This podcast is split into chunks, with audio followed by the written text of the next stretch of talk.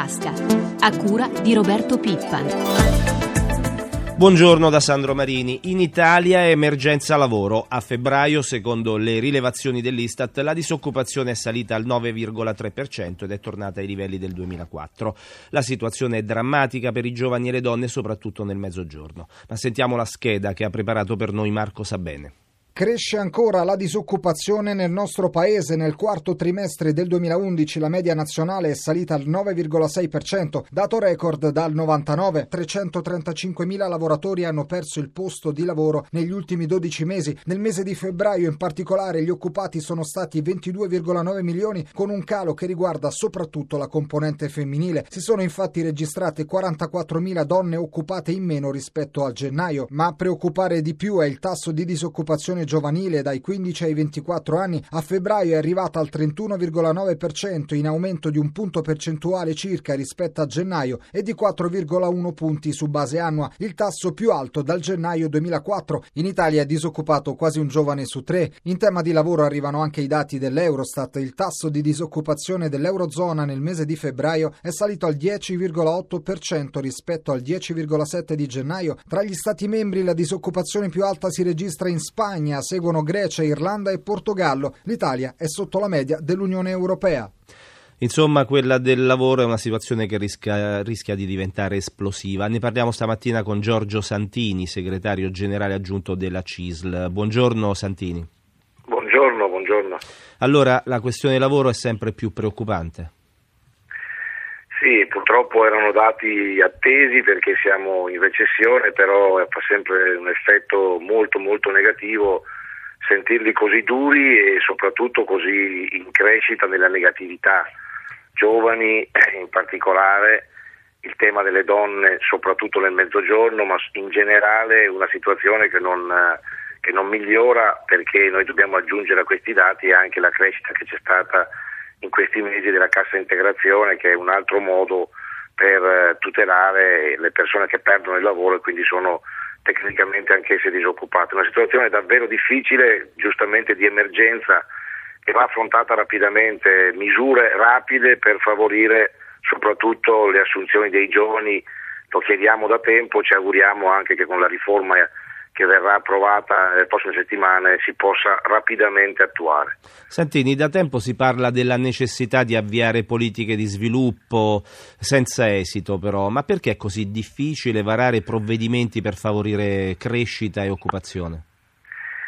È difficile perché c'è una situazione generale eh, che purtroppo ritarda gli investimenti e ritarda anche eh, la crescita in generale della domanda in Europa in particolare. In Italia abbiamo dei difetti storici, abbiamo poche risorse disponibili per motivi di bilancio, di deficit pubblico e soprattutto quelle poche disponibili non riusciamo a utilizzarle tempestivamente. I dati sulle infrastrutture, sulle reti energetiche, su tutte quelle che sarebbero situazioni di investimento che trainerebbero la domanda, purtroppo stanno lì a parlare di un paese che non riesce a a decidere velocemente. E poi c'è questo dato fiscale che pesa tantissimo sui lavoratori, sui pensionati, cioè sulla base della domanda interna che sta pericolosamente scendendo, che deve essere rapidamente rimosso. Il governo lo deve fare anche se ha i vincoli molto stretti del bilancio pubblico e quindi bisogna trovare una strada tra queste difficoltà per dare una risposta immediata sul piano di quello che noi chiamiamo un patto, un patto del Paese per la crescita. Oggi dovrebbe vedere la luce il testo definitivo del governo della riforma del mercato del lavoro. Cosa vi aspettate? Ma ci aspettiamo che vengano raccolte le richieste che sono venute da più parti di eh, migliorare quella parte relativa al tema dei licenziamenti.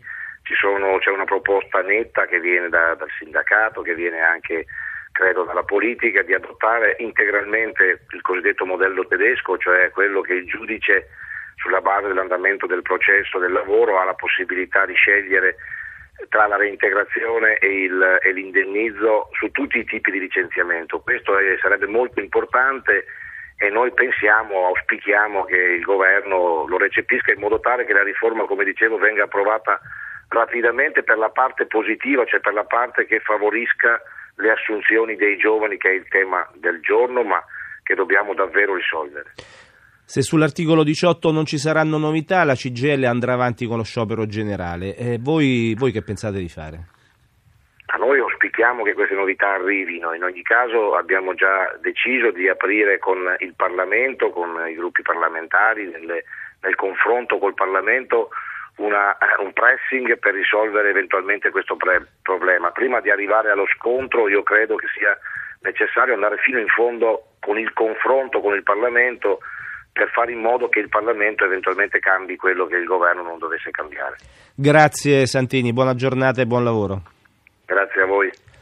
E di riforma del mercato del lavoro si è parlato ieri a Mantova in occasione dell'Assemblea degli Industriali. Presenti il presidente uscente Marcegaglia e quello designato Squinzi. Il servizio è di Stefano Lorelli. All'Assemblea di Confindustria di Mantova si parla di Europa e nel confronto con Francia e Germania si discute anche di mercato del lavoro. Polemiche e dubbi sull'articolo 18 spingono Emma Marcegaglia alla fermezza.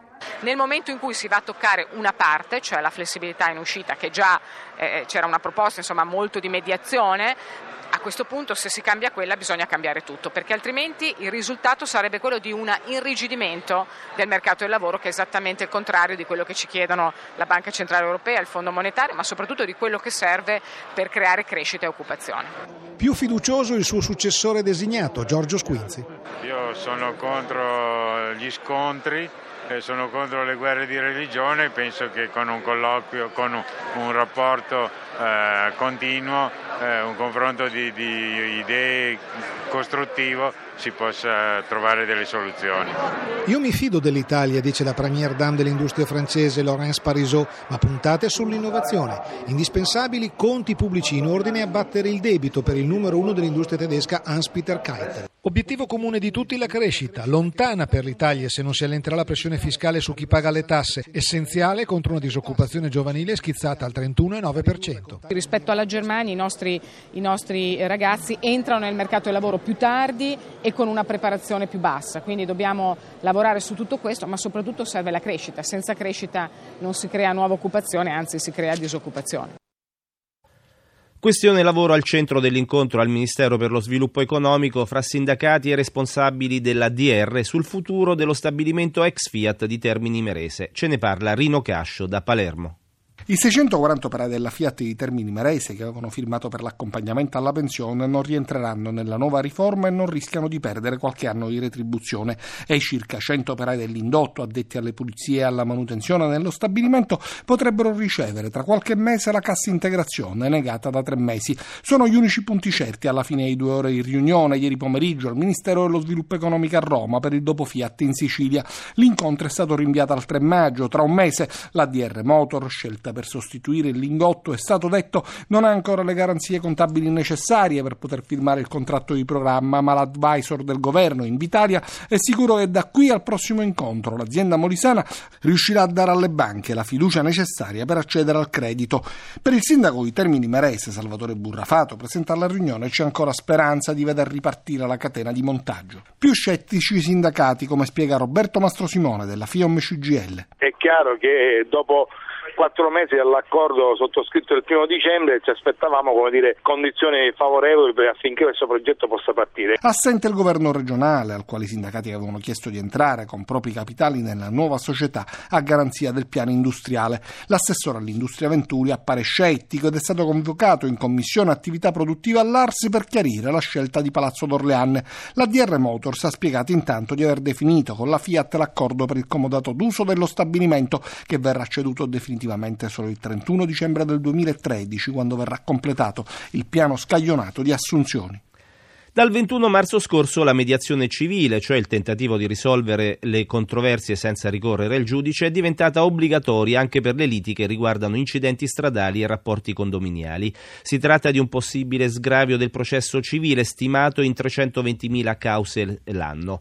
Solo quelle relative alle liti tra condomini rappresentano infatti un quinto delle cause civili pendenti. Luigi Massi ne ha parlato con Giuseppe Spoto, docente di diritto privato alla Terza Università di Roma. Professore, intanto ci spieghi quali sono le ultime novità in tema di mediazione civile. La mediazione civile è stata introdotta dal decreto legislativo numero 28 del 2010 e successive modifiche e introduce una grande opportunità per i cittadini italiani, l'opportunità di poter risolvere bonariamente una controversia senza ricorrere al giudice civile. Questa opportunità riguarda tutte le materie, ma per alcune materie il legislatore ha previsto una condizione di procedibilità Significa che prima di adire le vie giudiziarie i cittadini dovranno tentare di risolvere bonariamente la controversia, con costi molto ridotti rispetto a quelli normali. L'obiettivo, professore, è quello di alleggerire e velocizzare il carico dei tribunali, recuperando o comunque dando maggiore efficienza a risorse pubbliche. Sicuramente, ma c'è anche un altro obiettivo, quello di eh, diminuire la litigiosità dei cittadini italiani che è molto elevata. Noi siamo uno dei paesi che ha il più alto numero di contenziosi contenziosi. Uno dei grandi vantaggi della mediazione è quello che le parti in liti possono eh, risolvere la controversia decidendo loro la soluzione. Il risultato finale, il ricomponimento della controversia è liberamente accettato e voluto dalle parti. È una grande misura di eh, civiltà. Chi è il mediatore? Come lo si diventa? Mediatore si diventa attraverso un corso di 50 ore accreditato dal Ministero della Giustizia, svolto da uno degli organismi eh, che hanno questa autorizzazione, ce ne sono tanti. Tutti quanti possono essere mediatori dopo aver superato brillantemente questo corso, purché eh, si tratti di o laureati con una laurea triennale oppure iscritti a collegi e ordini professionali. Andiamo ora a parlare di sicurezza digitale. Internet è una rete sicura che sta favorendo lo sviluppo economico e la creazione di posti di lavoro, ma c'è un altro settore delle telecomunicazioni più vulnerabili alle evoluzioni digitali, quello delle comunicazioni in mobilità. Ce ne dice di più il servizio di Enrico Pulcini.